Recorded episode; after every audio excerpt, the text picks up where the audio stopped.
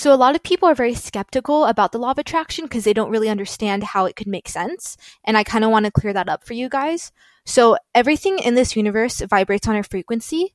Science has already proven this. Um, a rock has a frequency, a picture frame has a frequency, a plant has a frequency, and we are, have a frequency. Even our own thoughts have their own separate frequency. And these frequencies are on a scale. So when you think of the spectrum of light, how that we can see, and then there's also X-rays and gamma rays, all of these wavelengths, some of them are slower and other ones are moving faster, vibrating at different rates. And we do the same thing with us.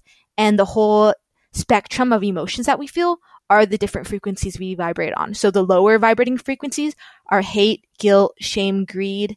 The higher frequencies are love, compassion, gratitude. And we have control over what we manifest based on the emotions we're emitting.